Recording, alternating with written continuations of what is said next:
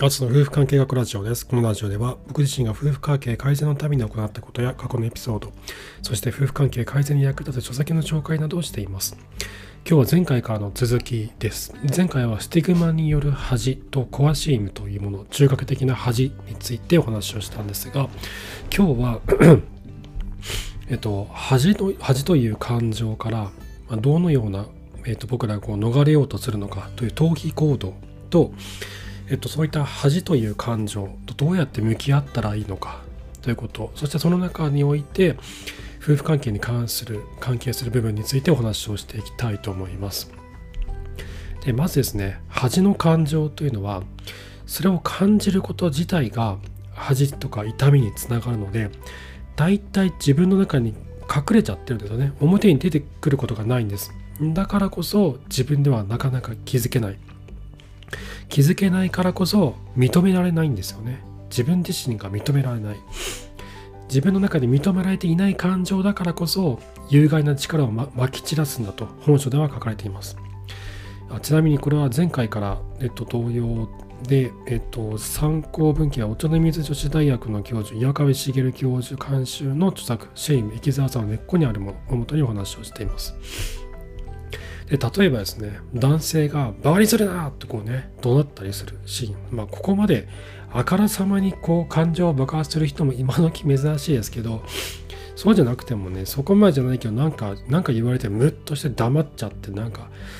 らかにこの人イライラしてるよなっていう時ってあるじゃないですか。なんか言い返されたりとかしてね、なんか意見を言った時に言い返されたりしてこうムッとしてもうバカにすんだよみたいな風にこう絶対そう思ってるよなって思う時あると思うんですけど。ここにも恥の感情というのが一瞬だけ顔を覗かせるんですよね。もうちょっと恥ずかしいっていう。だけどすぐに怒りに切り替わる。でこういった経験って大なり小なり多くの人はあると思うんですよ。何か言われて一瞬だけ恥を感じて、その後すぐに怒りの感情に変わる。僕もこういう経験あります。で夫婦喧嘩でもこういうことってあると思うんですよね。本当はちょっと恥ずかしいなって、なんかやっちゃったなみたいな感情だったんだけど、怒りという感情でしか自分の伝えたいことを伝えられなかった、そんな経験された方はきっといると思うんですね。僕もあります。であとですね、恥から逃れるために人が行う方法というのは6つあります。怒りだけじゃなくて他にもあるってことですね。1つ目は感情の遮断ですね。でちなみにこういった恥から逃れるために人が行っている行動というのをこう把握しておくと、なんかその妻とかね、自分の妻とか夫がこういった行動をしている時に、あ、これはもしかしてその怒りたくて怒ってとかじゃなくて、恥という感情が原点にあるのかっていうことが分かるので対応がしやすくなるんですよね。話を戻しまして、1つ目は感情の遮断。例えば家の中のものを壊しちゃったりとか、なんかうまくいかない時とかに、これ壊れやすいよねとか、これそもそも設計がおかしくないみたいな風に他人事モードや批評家モードになるってやつです。これは僕よくやっちゃうんですよ。こう何かね、なんか家の中でも直したりとかする時とか、壊してるやつ直そうとする時とかに、うまくいかない時とか、子供のおもちゃ直す時たまにあるんですけど、この間もね、アンパンマンのおもちゃ直そうとしたらね、音声ユニットが壊れてるのかなんのかで全然うまくいかなくて、これはもともとダメだね、この設計がダメだねみたいなふうに言っちゃう時は僕すごいあるんですよ。これって自分がダメなやつだって思い込むと辛くなるんで、あえてそういった感情のスイッチを切ってるっていうのがあるんですよね。なのでもしあなたの妻や夫も同じような言動があるとしたら、それは自分を守るための行動なのかもしれないなって僕は思います。僕自身がそうなんですけど。2つ目は閉じこもるですね。恥を感じないために人との関わりを避けること、いわゆる引きこもりもそうだと思うんですよね。恥の感情は他者との関係の中で生まれるので、他者との関係に踏み出さずにいれば、これ以上恥を感じることはないわけですよね。だけど人との関わりがなければ、恥はもちろん生まれては来ないんだけど、恥という感情と向き合うこともできないわけですよね。恥という感情は消えることもない。だからいくら閉じこもっていても変わらないんですよね。変わらない。ただこれ以上傷つくことがないというだけで、傷ついているという状態から解消される改善されることがない。で僕24歳ぐらいの時に会社をクビになったことがあるんですよね。前話したかもしれないんですけど、商社で働いて転職したんですよね。でうまくいかなかったんですよ。でお前はこの会社に合ってないみたいなことを言われて9ヶ月目ぐらいでクビになったんですけど、僕としてはこう自分がうまく仕事ができなかったことに対してものすごい劣等感を感じてたんですね。ダメなやつだ、あ俺はダメなやつなんだって、こんなこともできないんだって、普通のサラリーマンができること俺にはできないんだっていう、すごい劣等感を感じまくってたんですよ。でしかもその後3ヶ月間就職先が決まらなくて、しばらく実家に引きこもってたんですよね。この期間も多分3ヶ月ぐらいだったかな、ちょっと覚えてないけど、多分3ヶ月から半年ぐらいだと思います。でその間はね、用がなければ外に出ることはなくて、ほとんど実家にいたんですよ。で僕実家に自分の部屋持ってないんで、引きこもれる部屋自体がなかったんで、家の中のどっかにいるしかないんですけど、家族の視線が常にあるので、それはそれで恥ずかしかったんですよ。自分という存在がすごい恥ずかしかった。仕事をクビになって転職もできない、実家の世話になっていて、このまま先が全く見えない、本当に辛い3ヶ月間だったんですね。だから恥から逃れるために閉じこもるという選択をする人の気持ちはよくわかるんですよ。そして閉じこもったままでは何にもならないということもそこでは学びました。3つ目はですね、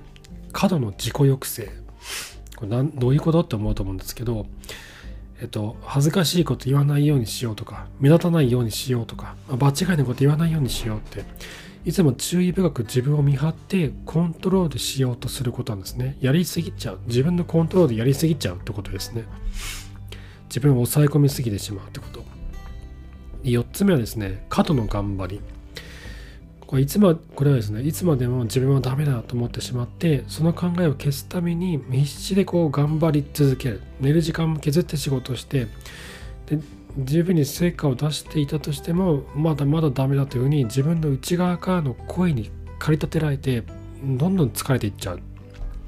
これ例えば育休明けで仕事のブランクを取り返そうとして仕事を詰め込みすぎてパンクしちゃうっていうパターンもあると思うんですよね。そんな経験された女性もいると思うんです。もし自分の妻や夫が取りつかれたように仕事をしている場合、もしかしたら過度の頑張りにとらわれているのかもしれません。5つ目は自分を大きく見せるです。やたら見栄を張ったり、もうなんかひたすら名誉を追い求める人っていません？なぜ そんなことするのか、なぜあるがままの自分に満足できないのか、なぜあるがままの自分を好きになれないのか。それは決して拭うことのできない恥の感覚が心の奥底にあるからかもしれません。これは僕自身もさっきの話じゃないですけど、仕事が決まらなくて、クビになった後仕事が決まらなくて必死になってなんとか定着先を見つけたんですけど、やっぱり僕の根底には恥の感覚がその当時ものすごく強くあったんですね。だからね、こうやっぱりなんだろう、見栄を張るってことではないけども、仕事ができるようにこう見せたりとか、ひたすら頑張り続けたりとかっていうのはその当時よくやってました。でその根本には恥の感覚があるっていうのは今ではすごい分かります。で6つ目はですね、酔いの力を借りる。忘れたいからもう酒を飲むってやつですね。これは僕もやってたんですよ。これさっきの話で転職する前の、そうクビになる前の会社で働いてた頃に、もう毎週末浴びるように酒を飲んでタバコを吸って、で倒れるように寝てたんですよね。気を失うように寝てて、なんでかっていうと平日に起こった全ての出来事を忘れたかったんですよね。何にも成果を出せない仕事、自分の力不足、ひたすら辛いだけの毎日、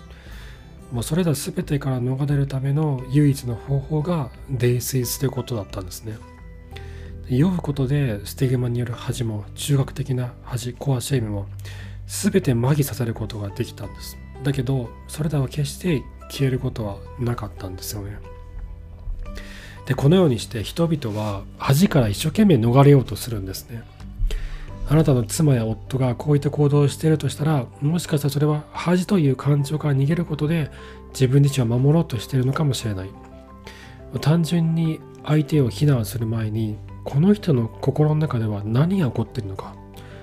そこに想像を回すこと、想像をこう働かせることが大事なんだと思うんですね。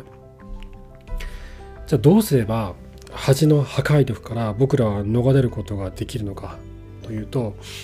本書では7つのカードが役に立つというふうに書かれています。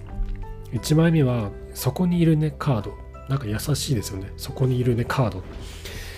恥という感情が心にあることを認めてあげるってことです。自分が認めてあげる。あんな失敗してみっともない、情けない、もう誰にも知られたくない、もう人からどう思われるんだろう、もう全部なかったことにしたい。そんなことをぐるぐるぐるぐる考えちゃうんですけど、恥から逃げ回るよりもいっそのことを認めてしまった方が楽になれるんですよね。自分の恥という感情はそこにあるってことを。そしてこうした気持ちを信頼できる人に話すと不思議と気持ちも楽になっていく。僕はこれ夫婦でやった方がいいと思うんですよね。夫婦ならば話しやすいし、あと「そんなこと考えてたの?」っていうふうにこうお互いの理解も深まるんですよね。もう意外にお互い分かってなかった、気持ち分かってなかった、何考えてたかよく知らなかったってことものすごいあるんで、あれってお互いの弱い部分を出せていない、受け入れられていないからじゃないのかなって思うんですよね。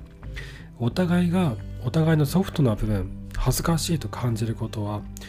最も柔らかい、傷つきやすい部分じゃないですか。そういった部分をお互いにさらけ出して受け入れ合うことができれば、夫婦関係というのはもっと深めることができると思うんです。で、次は自分を応援カード。人間だから間違うこともあるよ。あの時はあれが精一杯だったよ。誰でも弱い部分があるんだよ。こうやって自分を自分で応援してあげるってことですね。すると自分自身をけなす、シェーミングをしなくなるんですね。自分で自分を愛おしくなる。自分で自分を大切にしてあげるってことです。自分が一番の応援者になるってことですね。で、僕これ結構大事だと思ってて、その自信がないで失敗ばかり、俺ってダメなやつだと思う時あると思うんですけど、だけどそればっかりはやってると辛くなっちゃうんで、やっぱり自分が自分にとって一番応援者になるっていうこと、自分を頭の上からちょっと眺めながら、俺って頑張ってるな、そうは言って俺ってまあ欠点もあるけど頑張ってるよって認めてあげることって大事だと思うんですよね。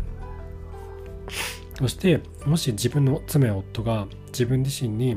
シェーミング、その恥を植え付ける、自分自身に対して恥を植え付ける行為をしてしまう人ならば、自分が妻や夫の応援者になるっていうのも効果的だと思うんですね。で、僕の妻は、私はあなたの一番の応援者だからね、ファンだからねってことをね、たまに言ってくれるんです。本当にたまに言ってくれるんですけど、それがすごい嬉しいんですよ。その言葉以上に僕に自信を持たせてくれるものはないんですね。ぜひ勇気を出して妻や夫に応援していること、言葉にして伝えてあげることをお勧めします。きっと何かが変わるはずです。次は私のじゃないカードですね。自分の責任じゃないのに背負い込んじゃってるってことあると思うんですね。で、これもっと深いところで言うと、昨日お話をしたスティグマによる恥、社会的価値観の恥、子供時代の虐待とか犯罪被害、さまざまな社会的なスティグマ、こういった外から植え付けられた有害な恥を外に出すってことですね。これは私の恥じゃない、私の価値はこんなことは左右されないというふうに何度も言葉にして宣言することを本書では進められてはいますが、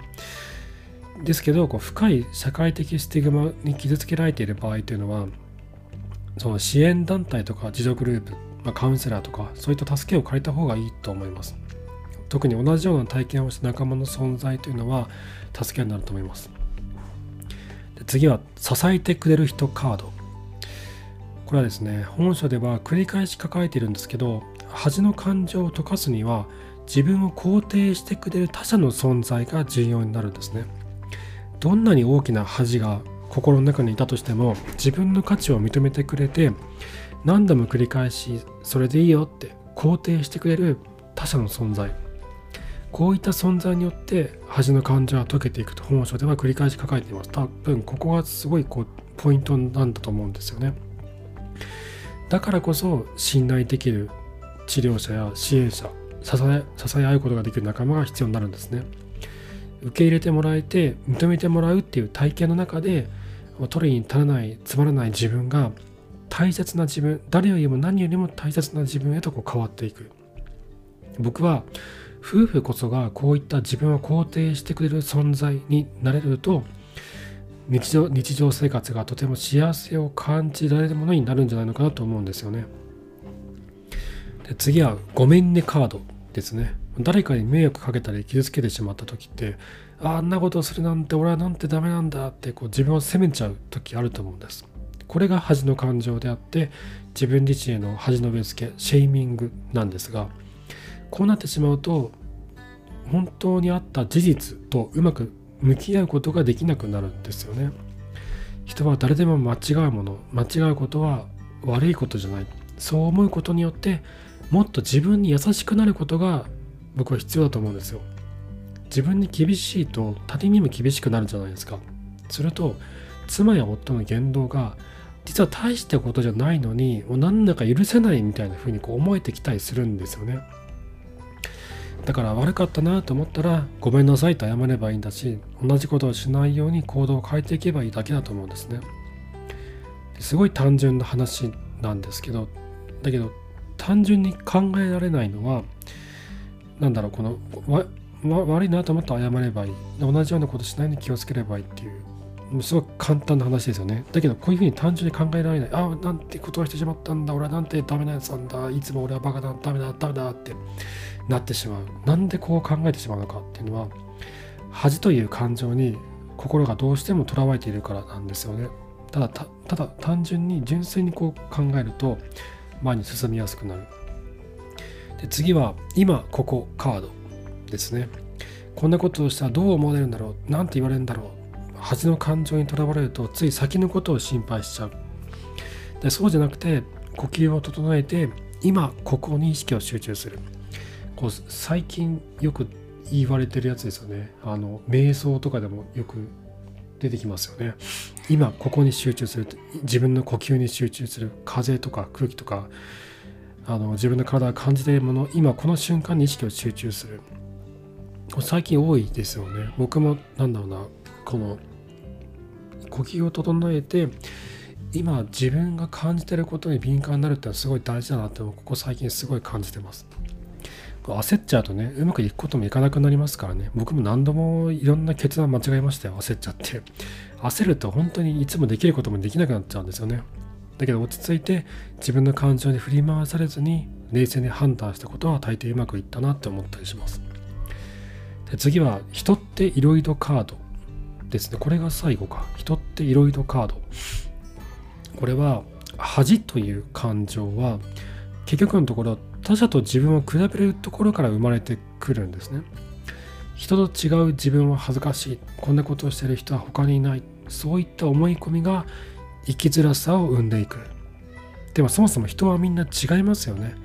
他者と自分との差、これは存在して当然のことだと思うんですよ。なぜならみんな違いますから。で、それと同じようにこれが正しい、絶対でこうでなければいけないという考えも、みんなが違う存在ならばそれがおかしな考えってことは分かると思うんですね。それぞれにとってこういうふうにした方がいいというそれぞれの考え方がいくつもあるというだけなので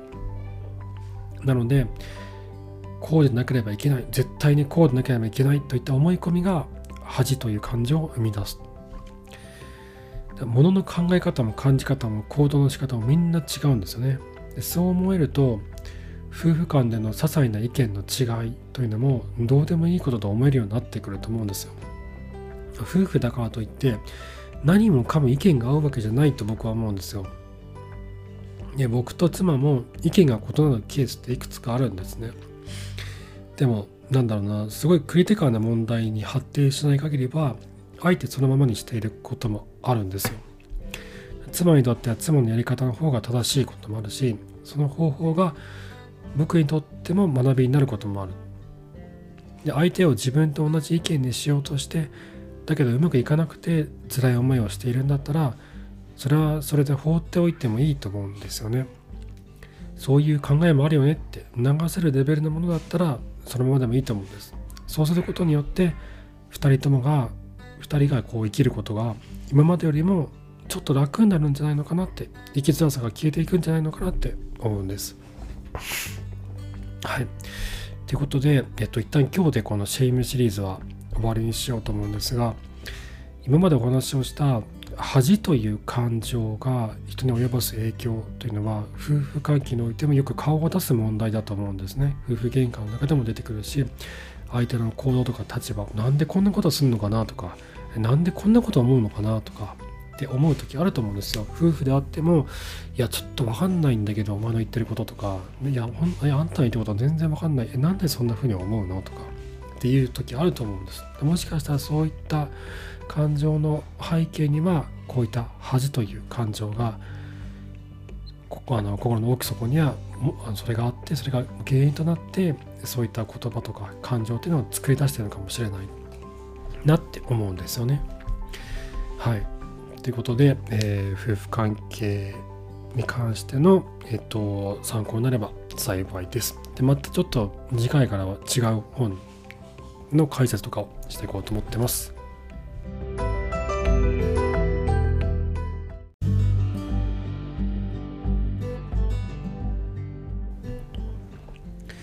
この間結構前の放送でメルカリで宮古島からバジルの苗を買ったって話をしたんですけど、苗って言うほどでかくなくて芽って感じだったんですけど、4つ5つぐらい葉っぱがついているちっちゃい芽というかミニ苗というかがティッシュにくるまれて宮古島から郵便で送られてきたんですよね。で、5つぐらい苗があって植えたんですけど、2つがダメになって今3つだけ生き残ってます。だけどその3つのうち1つもちょっとダメになりそうで、2つだけが元気に大きく なってきてるって感じなんで、もうこれがね、今僕のデスクの上にあるんですけど、めっちゃ嬉しいんですよ。こう地味に嬉しくて、こうバジルを育てるのが僕趣味なんですけど、夏しかできなかったんですよね。なので部屋の中を暖かくして太陽の日が当たる場所に置いておくと結構育つの で今年はちょっとね、秋を過ぎたら家の中に入れて年越しを初めてしてみようかなと思ってます。はい、そんな感じで、今回も最後までありがとうございました。また明日お会いしましょう。さようなら。